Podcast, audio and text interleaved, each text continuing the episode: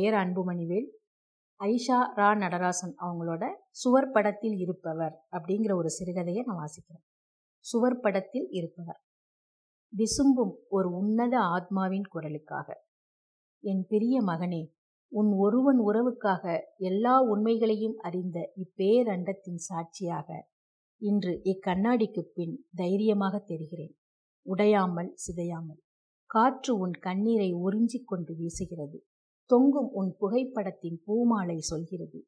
இன்று எனது நாள் மகனே விளக்குச் சுடரில் அசையும் நான் பிம்பக் கடலில் மையமாயிருக்கிறேன். வியாபார சாலைகளில் பூக்கள் விலை மலிந்திருக்க வேண்டும். எனக்காக செத்துப்போன இப்பூக்கள் அறியாது. சன்னலுக்கு வெளியே வாழ்வை விரட்டி பிடிக்க விரைந்தோடும் வாகனங்கள் அறியாது. மற்றும் சாலை வழிப்போக்கர் அறியார்கள். வீட்டை நனைக்கும் மழை அறியாது. உனது கதறல்களை சுவைத்து கொளுத்த அன்றைய நாள் வருடங்களின் அடியில் புதைந்து விட்டது மகனே. வெளியில் என் மரணத்துக்கு முன்னும் பின்னும் பிறந்தவர்களின் உலகம் அறியாமை கோலோச்சும் அன்பு வற்றிப்போன முரட்டு உலகம். சென்ற வருடத்தின் கடைசி ஞாயிற்றுக்கிழமையை விட இந்த வருடத்தின் கடைசி ஞாயிற்றுக்கிழமையில் நீ அதிகம் விசும்புவதை காண முடிகிறது. இந்த கண்ணீர் எனக்கானது மட்டுமே அல்ல ஆனால் மகனே நீ அழு. இன்று ஒரு நாள் நீ அழத்தான் வேண்டும். சாம்பல் நிற புகையும் இருட்டு எருமைகளும் சாலைகளில் உலாவும் இந்த நகரத்தின் மரத்துப்போன வேலை நாட்களை கடத்த இன்று உன்னில் புதையுண்ட ரகசியங்களை கொட்டி அழுது தீர்த்து விடுவாய். பின் முரட்டுத்தனமான மௌனத்தை பிடிவாதமாய் போர்த்தியபடி வருடத்தின் அடுத்த கடைசி ஞாயிறுக்கு காத்திருக்கத் தொடங்குவாய். ஐயோ என் மகனே உனது இனிவரும் வருடங்கள் முழுவதையும் கண்ணீரால் இரக்கமின்றி மூழ்கடித்து விட்டேனே. சிதைக்கும் திரவமாகி உன்னை உருக்குலைத்த இரவுகளின் மொத்த இருளாய் வழிந்தோடி போனேனே. நான் எத்தனை மோசமான பிறவி. ஆனால் எனது ஆன்மாவாக உலாவும் உன்மீது சாட்சியாக இப்படியெல்லாம் ஆகும் என்று எனக்கு யாருமே அறிவுறுத்தவில்லை மகனே. ஒன்றும் பேச மாட்டாய் கேள்வி எதுவும் கேட்க மாட்டாய் பதில் எதுவும் சொல்ல மாட்டாய் குமுறும் உனது ஆழ் மனது காயத்தின் குருதி கண்ணீராய் வழிந்தோடும் தினமான இன்றின் மௌனம். நிறைய பேசக்கூடியவன் நீ அதற்குள் இத்தனை கட்டங்கள் ஓடிப்போய் விட்டன மன்னித்து விட்டிருப்பாய். ஆனால் இப்படியானதொரு முடிவு தனது மகனுக்கு வரவேண்டுமென எந்த தகப்பனுமே எண்ணியிருக்க மாட்டான். ஒரு சீரான மனநிலைக்கு வந்து யோசிக்கும் போது எல்லாமே விடை கூற இயலாத ஒரு வரி புதிர் போல நடந்து முடிந்தது போல் ஆனது. யாரை குற்றம் சொல்வது என் ஒருவனைத் தவிர? இராணுவத்திலிருந்து பெஷாவரிலிருந்து நான் திரும்பி இருக்கவே கூடாது. ஆனால் அவ்விதம் திரும்பிய போது எவ்வளவு உற்சாகமாக இருந்தது. புதிய உதயம் புதிய வாழ்க்கை உங்களைத் தவிர எதுவுமே இல்லாத புதிய சூழல் என்னை திணறடித்து விட்டிருந்தது.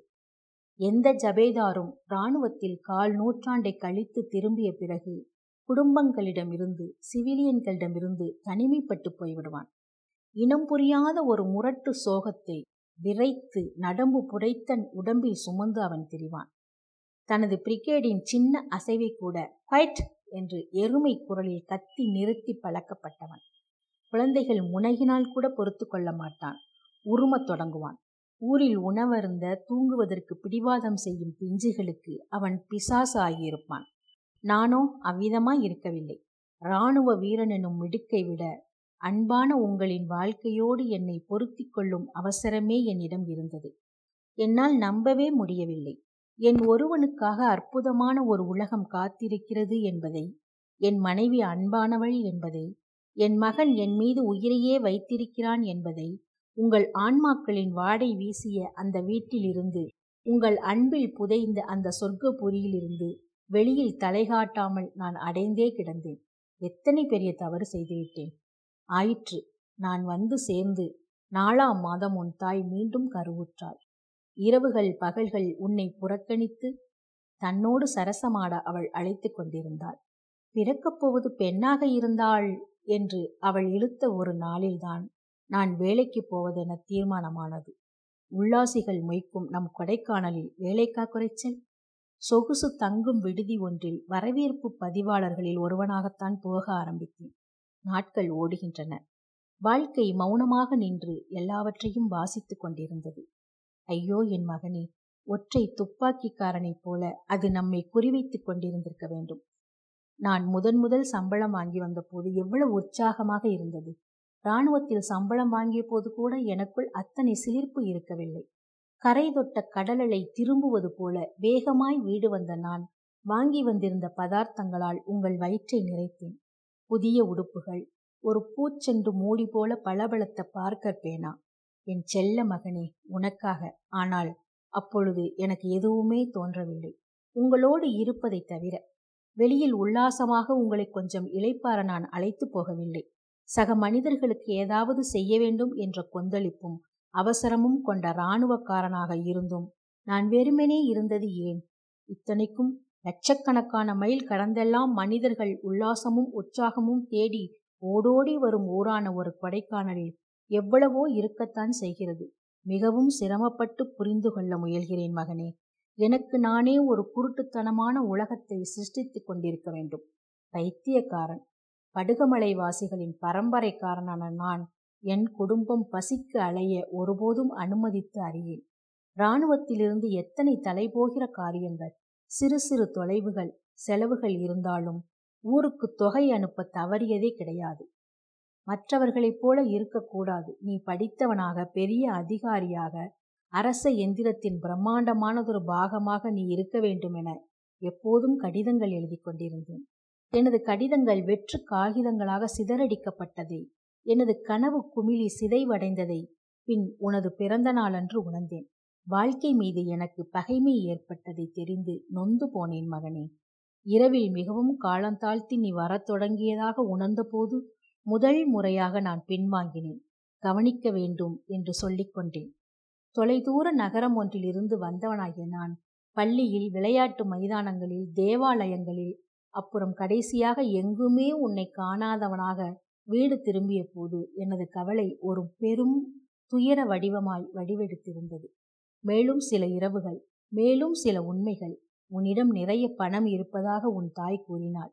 மேலும் என் கலக்கத்தை உலுக்கியபடி அவள் சொன்னாள் மூன்று வருடங்களாக நீ பள்ளிக்கூடம் போவதில்லை என்று. வீட்டில் சரியான நேரத்தில் இருப்பதில்லை. மற்ற படுக பையன்களைப் போல நீ வேலைக்கு போய்விட்டதாக கூறி எனது இரவை அவள் சில்லிட வைத்திருந்தாள். சகஜ வாழ்க்கையை விட்டே நீ ஓடிப்போய் இருக்கிறாய் என்பதை அறிந்து நான் திடுக்கிட்டு போனேன். கொடைக்கானல் எத்தனையோ விதங்களில் சிறுவர்களை வேட்டையாடி கொண்டிருந்தது.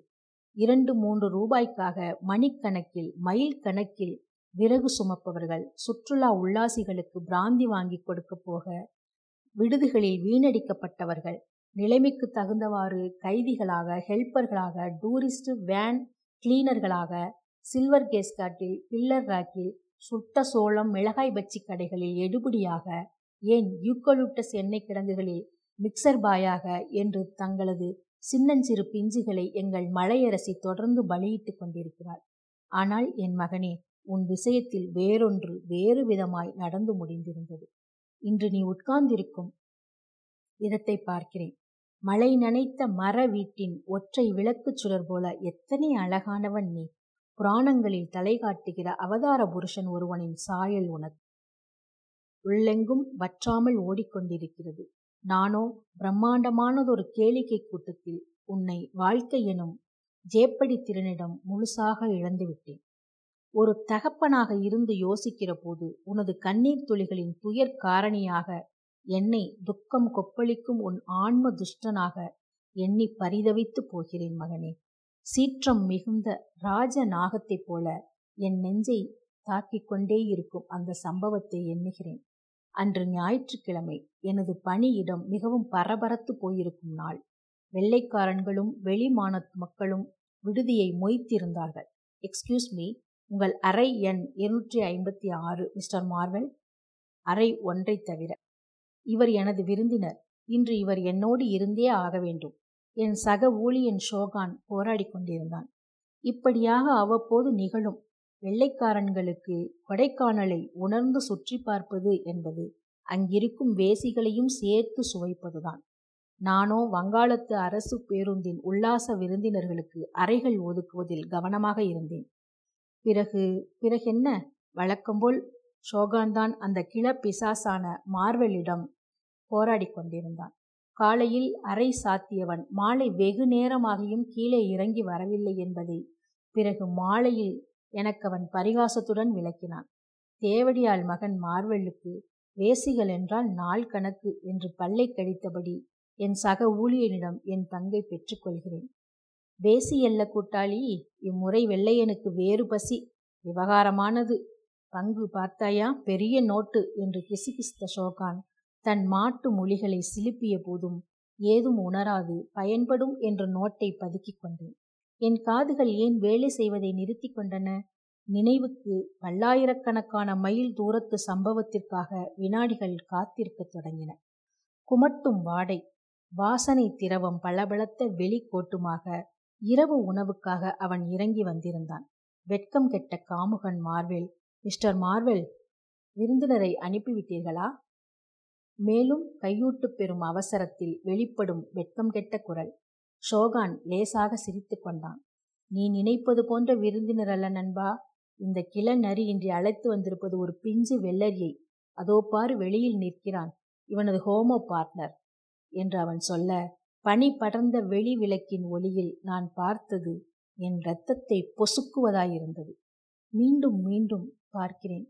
ஐயோ மகனே அங்கு நீ நீ மட்டுமே நின்று கொண்டிருந்தாய். பையன்களின் உள்ளாடைகளுக்குள் பகல்களை புதைத்து கொண்டிருக்கிறான்.